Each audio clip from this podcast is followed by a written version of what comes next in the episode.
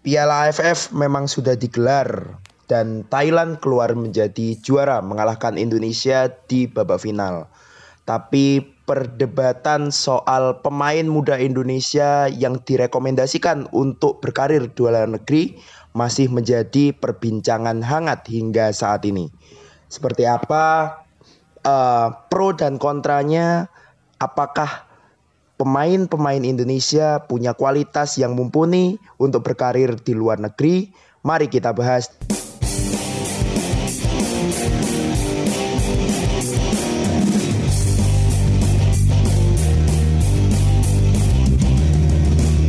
Wis. Sangar ya. Iya. Tapi uh, apa namanya? Setelah setelah Indonesia memang mengakui keperkasaan Thailand ya Mas ya. Di apa namanya?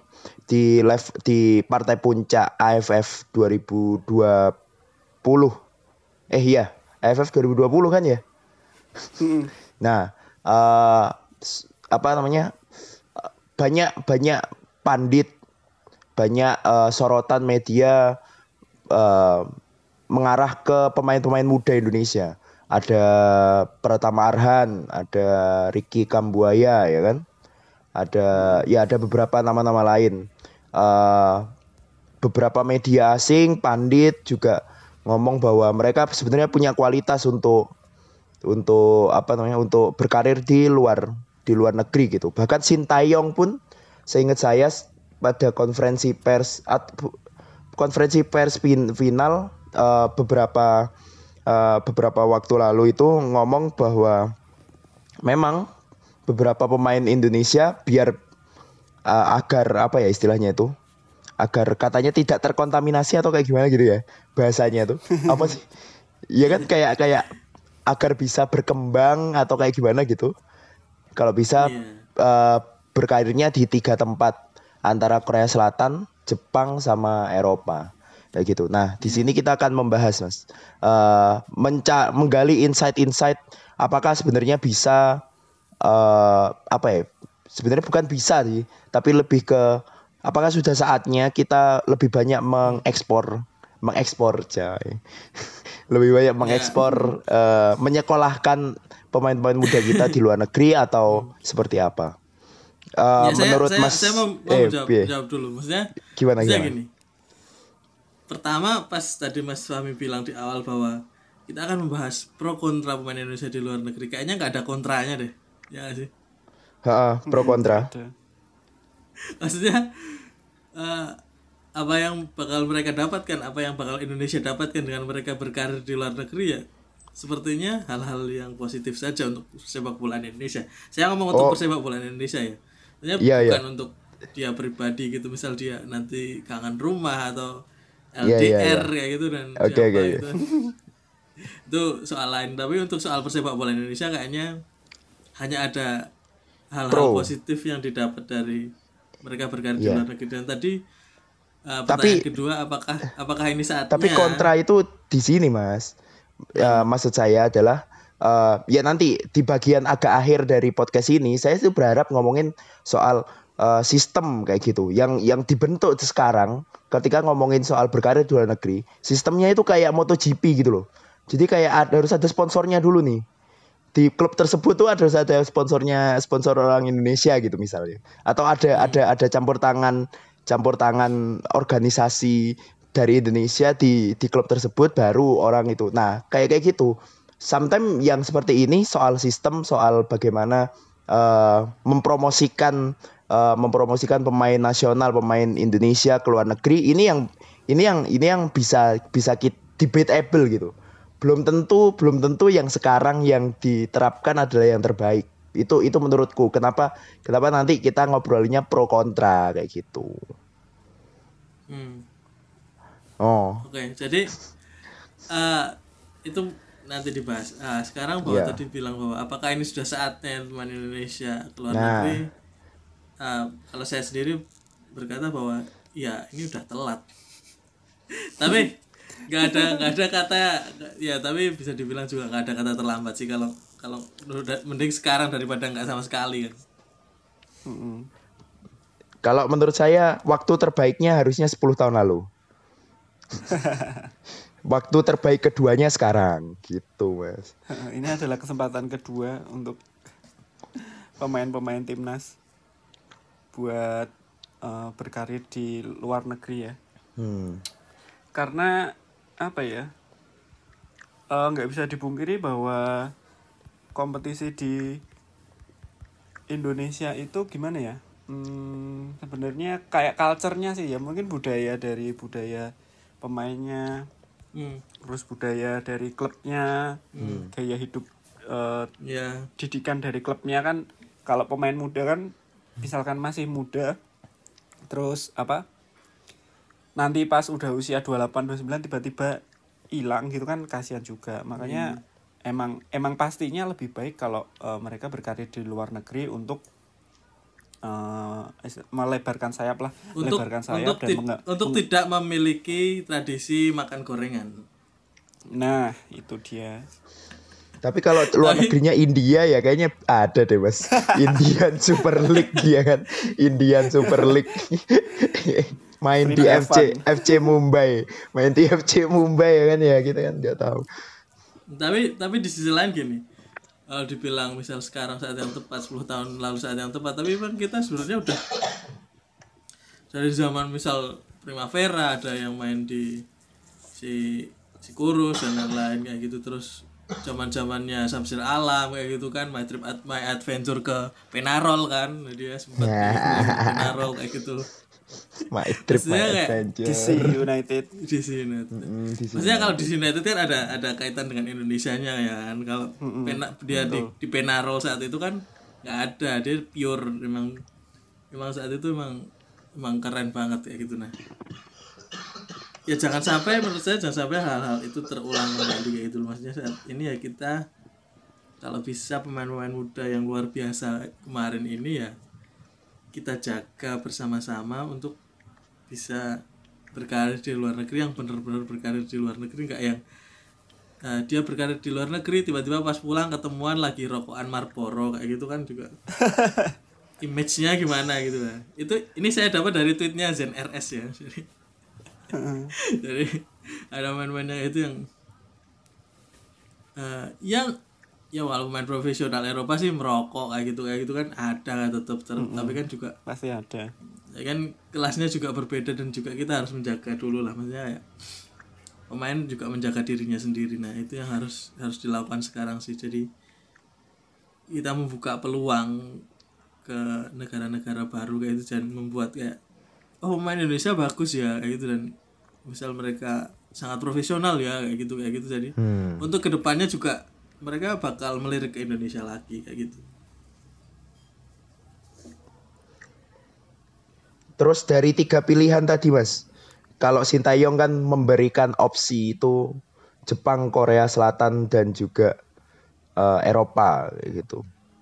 Uh, kalau kalau kita ngomongin dengan dari skup yang lebih luas ya, pemain-pemain Asia Tenggara sebenarnya kalau Asia Tenggara saat ini di Jepang dan Korea Selatan tuh ya dibilang sedikit banget sih enggak ya. Ya sedikit tapi memegang peran ini enggak sih? Memegang peran yang cukup cukup sentral gitu di di timnya gitu. Kalau kita ngomongin Asia Tenggara ya enggak sih? Hmm. Ya. Bingung. Karena gini, gini terutama Liga Jepang ya Liga Jepang karena saya saya bentar sorry sorry. Aku ke distrak gara-gara hujan pemeanku iya. Sila, silakan mengangkat jemuran dulu sampai saya sorry sorry. Sorry sorry ke distrak uh, jadi kalau Jepang kan memang dia punya kerjasama kan punya kerjasama dengan negara-negara ASEAN dan beberapa negara lain yang jadi Japan uh, Japan hmm. partner nation kayak gitu yang mereka menganggap bahwa di perjanjian itu bahwa negara pemain-pemain dari negara tersebut tidak dihitung sebagai pemain asing. Jadi itu memang hmm. sebenarnya kesempatan bagus untuk pemain-pemain pemain-pemain Asia Tenggara khususnya Indonesia kayak gitu untuk berkarir di Liga Jepang. Tapi kembali lagi bahwa uh, kualitas para pemain Indonesia itu jadi yang salah satu yang utama selain juga usia dan juga uh, tentu saja dari sisi bisnis mungkin kayak gitu dan uh, musim lalu musim lalu sebenarnya sebenarnya ini info info orang dalam ya. Sebenarnya ada beberapa pemain yang udah udah kita tawarkan ke ke beberapa klub Jepang. Jepang ke beberapa klub J League kayak gitu. Tapi karena karena banyak hal terutama kayak pandemi. Pandemi kan Jepang sempat kemarin nggak memperbolehkan pemain asing masuk kan sampai beberapa bulan dan itu juga menghambat. Terus kayak uh, ketersediaan pemain juga kontraknya dan lain-lain. Itu jadi kayak belum belum ada pemain yang ke J League kayak gitu. Hmm, dan- Menarik perhatian ya Mas ya. Ya, semoga semoga tahun ini ada. Saya nggak mau bilang dulu kan. Tapi saya cuma bilang bahwa semoga tahun ini ada pemain Indonesia yang bermain di J League walaupun mungkin nggak di J1, maksudnya nggak di divisi teratas, tapi mungkin Mm-mm. semoga ada yang ke J League karena itu juga bakal terutama mungkin pemain-pemain timnas di AFF lalu dengan penampilan mereka menurut saya apa yang dikatakan Sintayong itu sangat sangat wajar ya. Mungkin bakal banyak klub Jepang yang tertarik atau klub Korea Selatan kalau klub Korea Selatan kan juga mungkin kita bisa menggunakan uh, Link dari link Sintayong. dari Sintayong alias kekuatan orang dalam itu lumayan sih untuk setidaknya memperkenalkan memperkenalkan bahwa ini loh ada pemain Indonesia yang bagus kayak gitu Iya. Tapi gini Mas, eh, misalkan kita ke luar negeri, tapi biasanya kan eh, kayak kesannya apa ya? Kesannya di- dipaksakan gitu nggak sih? Ka- Terkadang ya, terkadang kesannya dipaksakan bukan eh karena bukan kemauan klub mungkin membeli Ha-ha, bukan kemauan klub untuk membeli.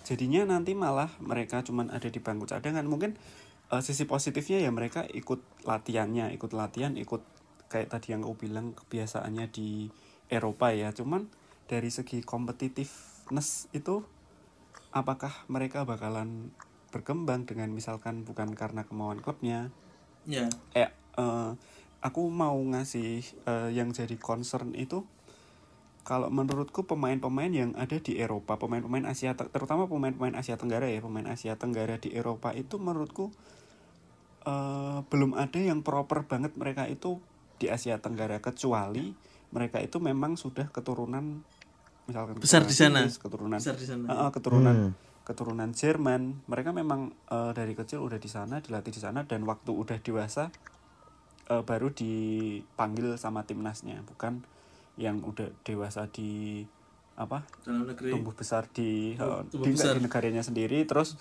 baru waktu udah matang itu direkrut klub Eropa. Nah eh, apa namanya kalau Indonesia kan beberapa kali juga sering kejadian gitu loh seperti itu. Misalkan kayak eh, musim pertamanya Egi waktu di Eropa musim pertamanya Egi waktu di Eropa dia kan cuman bergabung sama Legia Gedang yang keduanya tim keduanya Tim dua. dan dapat menit bermain itu juga cuman beberapa kali kan di tim utamanya Mm-mm. Nah, terus ya untungnya sekarang dia dapat eh, wak- ma- waktu main reguler di klub barunya. Terus sekarang Witan, Witan eh, ikut ke Legia Gedang juga dan kasusnya hampir sama, dia belum dapat menit bermain. Hmm. Nah, apakah hal-hal seperti itu bisa apa ya? Bisa mengembangkan pemainnya sendiri atau malah jadi bumerang? Ya, aku aku paham dengan concern yang di, dikatakan oleh Mas Bagas dan ini juga concern yang dikatakan oleh Mas Fahmi tadi di awal tentang pro kontra tadi sebenarnya kayak pemain Indonesia kayak sekarang dipaksa untuk bermain di klub kayak di bawah sponsor gitu kan intinya dalam tanda kutip di sana hmm, bukan keinginan sponsor. klub untuk merekrut itu ya itu pasti concern banyak orang juga dan kayak ngapain sih jauh-jauh dan lain-lain dan lain-lain kayak gitu dan Mm-mm. Uh, sisi positifnya adalah yaitu tadi mereka bisa berlatih bersama klub-klub profesional yaitu di Eropa atau di Jepang atau di Korea Selatan mana pun. Uh, terus tapi saya ingin mengatakan bahwa uh, itu mungkin adalah langkah awal yang harus kita lakukan. Artinya dengan entah dengan koneksi Indonesia yang klubnya pemilik orang Indonesia misal kayak dulu atau sekarang di bawah sponsor itu adalah hal yang harus dilakukan oleh Indonesia sebagai negara berperingkat 100 sekian 60. sekian di ranking FIFA kayak itu karena kalau nggak kita nggak kayak gitu dengan kualitas pemain yang mungkin nggak sewah gitu nggak sewah Lionel Messi mungkin atau siapa gitu kan. Mungkin kita nggak bakal dilirik kayak gitu loh oleh mereka. Mm-mm. jadi kita kayak kita kayak harus show show off dulu. Maksudnya kita harus kita harus nge-push dulu. Nanti ketika semakin banyak pemain seperti itu semakin banyak yang melihat oh ada ya pemain dari Indonesia bagus-bagus. Klub-klub lainnya baru ikut nanti ikut melihat. Dan itu mungkin uh, sisi lain POV lain point of view lain yang harus dilihat dari para sponsor ini membawa para pemain-pemain ini ke klub luar negeri. Dan itu bukan ya mungkin ada yang melihat itu sebagai sisi negatif ada yang melihat itu dari sisi positif ya tergantung tergantung sudut pandang orang masing-masing aja menurutku. Karena ya tadi itu kayaknya kita harus melakukan segala cara Push, untuk ya. melakukan segala cara untuk membuat pemain kita dilirik oleh uh, oleh tim-tim luar negeri kayak itu. Kalau mungkin kalau di hmm. kawasan ASEAN gitu misal Liga Thailand, Liga Malaysia gitu mungkin udah udah pada tahu ya oh, pemain Indonesia ini pemain Indonesia bisa hmm. gitu kan. Tapi kalau jauh-jauh ke Eropa, ke Jepang, Korea Selatan tanpa ada koneksi, tanpa ada pembawa sponsor, tanpa ada pemilik klub dari Indonesia kayaknya Too good to be true ya. Sulit. Ya, Too good sulit. to be true. Iya, iya benar. Asnawi itu dia yes, dibawa sponsor nggak? Juga sih memang uh, terkadang memang harus dipus, cuman uh, jangan sampai dipaksakan, jangan sampai ya. misalkan ternyata dia itu memang pemain apa ya, memang bukan uh, gimana ya alusnya ya, alusnya susah dijelasin. Pokoknya pemain bola beneran lah istilahnya pemain nah. bola beneran, hmm. terus uh, di Eropa terus ya biar memang benar sih memang benar biar Indonesia juga dilirik sama Eropa juga. Hmm. Mungkin Tapi mungkin takutnya juga, adalah itu adalah uh, pemain mungkin dapat tekanan lebih besar ketika dia dibawa oleh iya, sponsor. Ya, ya. Tapi uh, sebenarnya kasus-kasus kayak gitu tuh juga nggak terjadi di Indonesia di negara-negara selevel Thailand, selevel Vietnam pun juga begitu. Seperti hmm. kayak dulu misalkan inget dulu waktu si uh, Manchester City yang punya si Taksin Sinawatra dulu kan juga terhasil Dangda dibawa ke sana. Hmm. Yeah. Terus ada kemarin itu kalau nggak salah uh, Vietnam di Liga Belanda itu ada Duan Van Hau buat yang inget hmm. yang pemain yang back kirinya itu hmm. kan juga dibawa di Heren Van. Hmm. Itu juga dibawa sama sponsor, tapi ternyata setelah yang Duan Van Hau ya, yang Duan Van Hau itu pelatihnya terang-terangan bilang menyesal ngerekrut si Duan Van Hau itu karena kualitasnya tidak nah, sesuai nah, aku, nah iya karena mungkin uh, dari segi fisik dari segi nah. kualitasnya masih belum selevel sama teman-temannya yang lain di Eropa yang udah dibentuk dari mm, ya. kecil mm. ya ya ya ya jadi ya apa ya intinya kalau menurutku jangan terlalu dipaksakan lah boleh boleh uh, buat mempromosikan pemain-pemain kita di Eropa cuman jangan sampai pemainnya itu malah cuman menghangatkan bangku cadangan atau uh, cuman ikut latihan doang atau cuman trial doang. Berarti berarti berarti intinya adalah semua kembali ke pemainnya. Karena karena gini. Karena sponsor membawa seseorang ke Eropa itu mereka pasti punya keinginan dan punya keinginan pemain yeah, ini iya, jadi sukses pemain ini jadi starter. Mereka pasti punya keinginan keinginan itu dan diberikan hmm. fasilitas hmm. ini.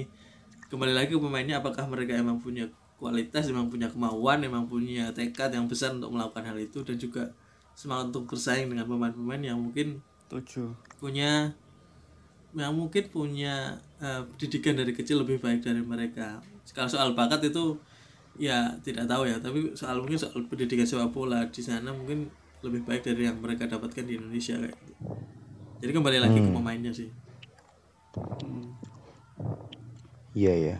Ya it apa menurut menurut saya sih memang jalur trial harus ya apa namanya manajemen manajemen manajemen pemain pemain-pemain di Indonesia harusnya sih berani untuk nggak lagi ya sponsor memang salah satu jalan tapi kalau misalnya uh, bisa ngepush pemain ini lewat jalur trial dan bisa keterima itu juga akan akan legitimasinya lebih gede gitu.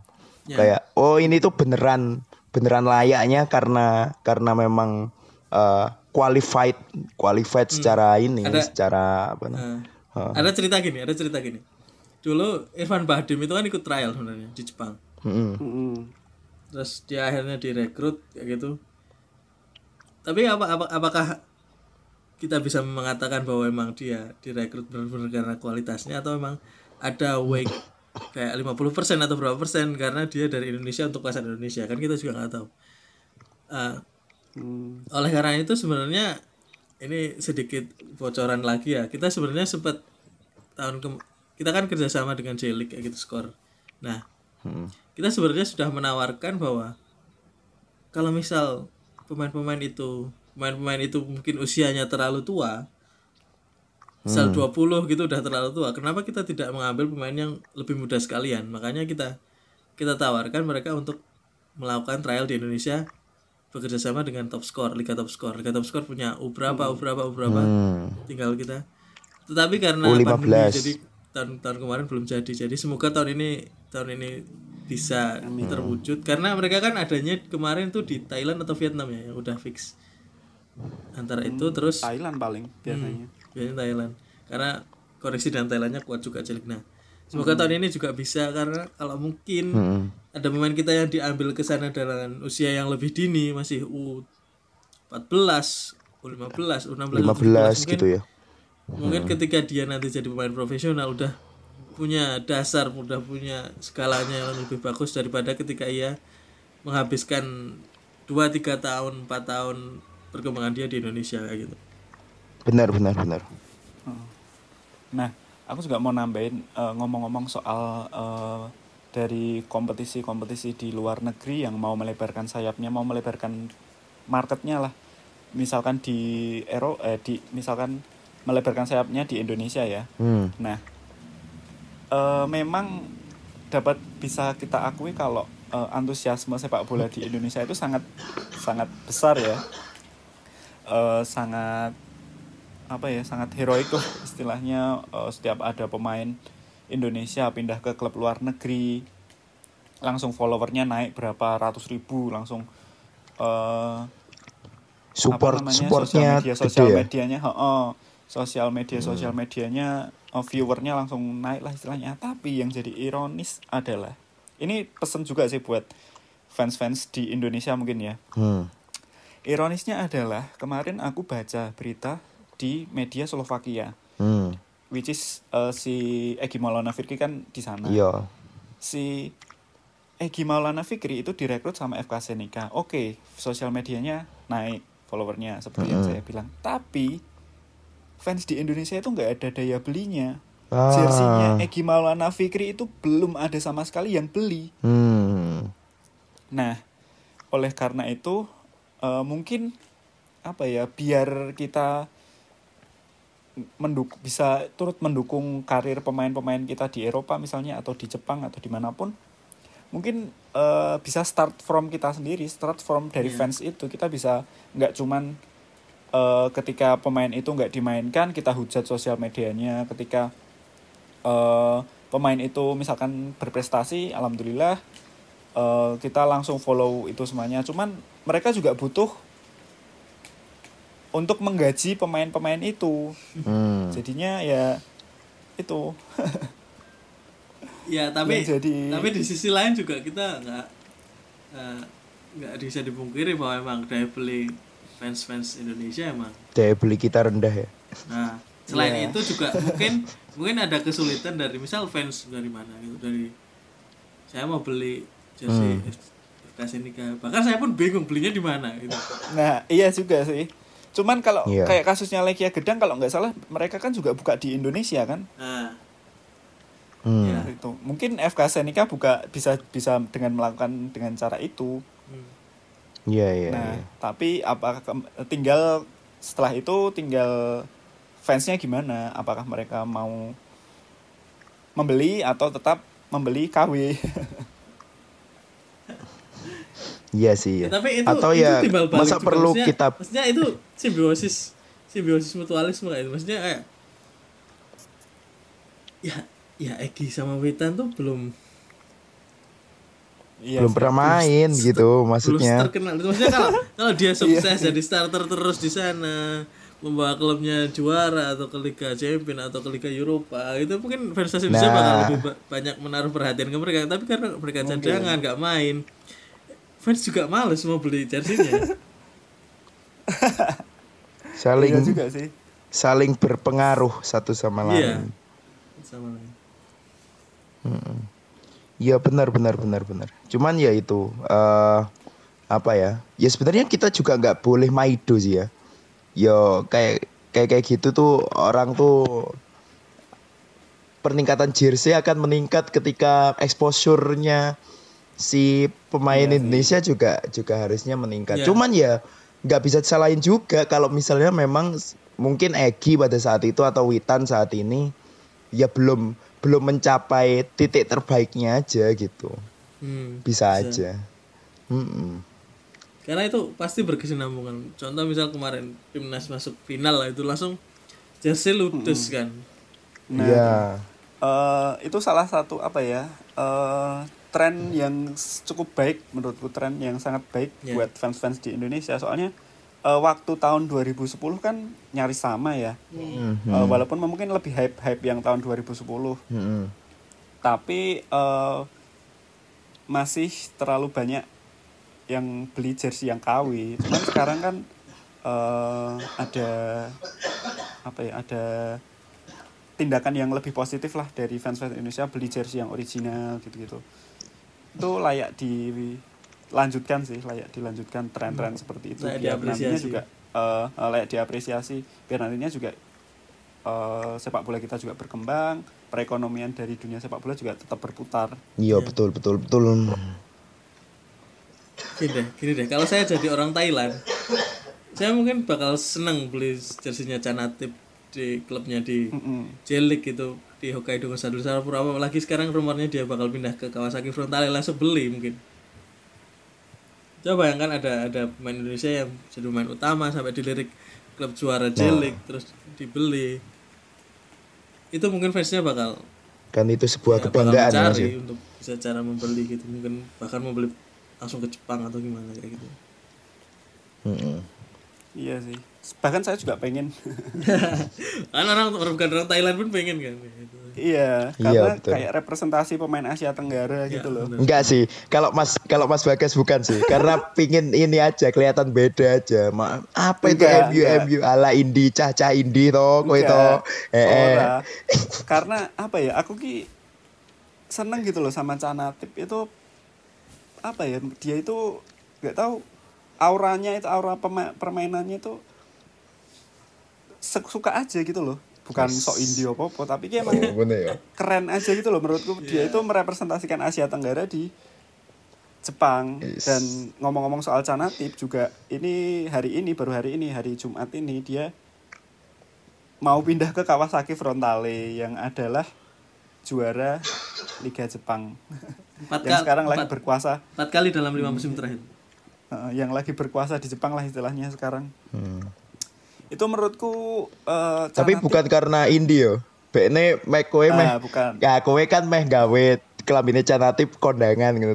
Sangar men. gue sepatu futsal eh kundangan eh terus sepatu futsal lo. Eh. Enggak, enggak. Eh, mungkin pemain Indonesia bisa mengikuti Astaga. langkahnya si Canatip itu. Si Canatip kan juga menyarankan kalau pemain-pemain Asia Tenggara itu kalau bisa bermain di luar negeri, di luar Asia Tenggara. Hmm. Langkahnya Canatip itu menurutku sangat Tapi ngomong-ngomong soal ngomong-ngomong soal ini eh, apa namanya? Jersey ya. Jersey ya. hmm, eh ya bisa jadi bisa jadi. Eh, kalau cuma sekedar pingin jerseynya dibeli ya kan ya? Pengen dibeli. Hmm. cobalah apa namanya riset-riset soal bagaimana orang Indonesia tuh suka jersey yang kayak gimana. Siapa tahu ya kan? Siapa tahu tapi ya nggak usah bikin ya maksudnya Legia Gedang FC Senika FK Senika nggak perlu nggak perlu bikin batik ini sih batik jersey juga sih cuman cuman kan nggak tapi maksudnya maksudnya nyari aja siapa tahu kan ada etnik etnisitas Indonesianya gitu atau mungkin ya benar kata Mas Torik, mungkin eh, penjualannya lebih di jelas lah di Indonesia belinya di mana. gitu. nah Mungkin bakalan Shopee official store gitu ya. mungkin ya kan ya atau Tokopedia Heeh, Shopee. Heeh, betul. Kalau ngelihat trennya kemarin kan juga mereka rela mengeluarkan uang ratusan ribu buat beli jersey. Mungkin juga harganya disesuaikan dengan harga hmm betul Asia Tenggara Indonesia. betul nah itu juga sih kalau mungkin nanti bisa membuat jersey yang lebih gimana gitu mungkin yang bisa menekan harganya juga bisa oke karena ada beberapa bagian set of fans di Indonesia yang yang penting mereka beli jerseynya gitu. Ada yang bagian lagi fans ya harus beli jersey yang yang seadanya. bagus kayak gitu misalnya atau yang player isu yang kayak playernya itu kan. Karena fans Iya. kita penduduknya banyak dan fansnya juga ber- berbagai macam dan mungkin harus diperhatikan semua hmm. benar benar benar ya ada banyak sih ada banyak peran. Termasuk peran manajer pemain juga itu juga penting sih berarti. Untuk untuk memasarkannya. Jadi Agen. enggak itu bukan Heeh, lah ya agen terus ya manajer pemain dan sebagainya itu. Karena itu bukan bukan masalah bukan sekadar masalahnya si apa si bagian penjualan salesnya klub tersebut enggak. Tapi juga bagaimana nge-branding agen dan juga manajer itu kan harus punya strategi khusus untuk membranding pemain tersebut biar personanya makin kuat di orang Indonesia kayak gitu. Dan itu kalau juga kalau penting mungkin kalau ada klub yang mendengar ya podcast gabrakan saya membantu. Iya betul, betul sekali. Tidak hanya tidak hanya pemain bola, ya kan? Podcast gapraan siap pokoknya. Mau itu pemain apa pebalap MotoGP, pebalap F1 bisa lah kita lah, sikat lah ya. kita nih agen serabutan pokoknya, apa aja lah bisa lah. salah mau butuh eh, apa ya media officer pribadi Nah bisa. Admin IG, admin. IG bisa, admin IG. translator yang susah kalau saya Eh, admin IG bisa. Admin IG. Admin IG konten feed Hmm. Oh ya, Ya, mungkin bisa mungkin ada ada satu cara lagi yang yang sudah dilakukan sebenarnya tapi mungkin belum belum wah banget untuk membawa pemain Indonesia ke luar negeri dengan hasil yang bagus juga. Mungkin ya eh, orang-orang kaya Indonesia bisa membeli klub yang lebih besar kayak gitu atau atau negara Indonesia dengan uh, public fund investmentnya yang baru dibentuk tahun 2021 kemarin bisa membeli klub kayak public fund investmentnya Arab Saudi atau Qatar atau untuk membeli klub yang besar ya itu jadi pemain-pemain kita bisa dibawa ke sana itu setidaknya untuk latihan di di akademinya luar biasa udah Sebenarnya Iya, betul. nggak perlu klub yang besar-besar banget lah misalkan kayak apa ya Liga Belanda siapa gitu ya Eh, di kasta apa Liga. Belanda apa mas? Ini ya mungkin ya apa? Herakles Almelo. atau SC Cambur Ah iya FC campur. Mumbai Bambang FC, Mumbai FC. dulu sempat di Belanda Bambang Pamungkas 4 Oh bulan iya Iya. betul. Betul betul. betul. dia trial di trial di mana ya hmm saya lupa Groningen eh bukan di Groningen Groningen si Si Robin. Singapura. Robin. Nah, dia dia ceritanya dia dia berangkat ke sana sendiri sempat ditahan di bandara karena dia sendiri nggak nggak bawa uang dan lain-lain. Ternyata pas klubnya dihubungi ternyata benar dia mau trial di sini baru dilepas kayak gitu. Setelah itu dia bermain di klub kasta keberapa kayak gitu. Bukan yang tempat trialnya terus ternyata empat bulan nggak betah karena sendirian karena apa karena apa.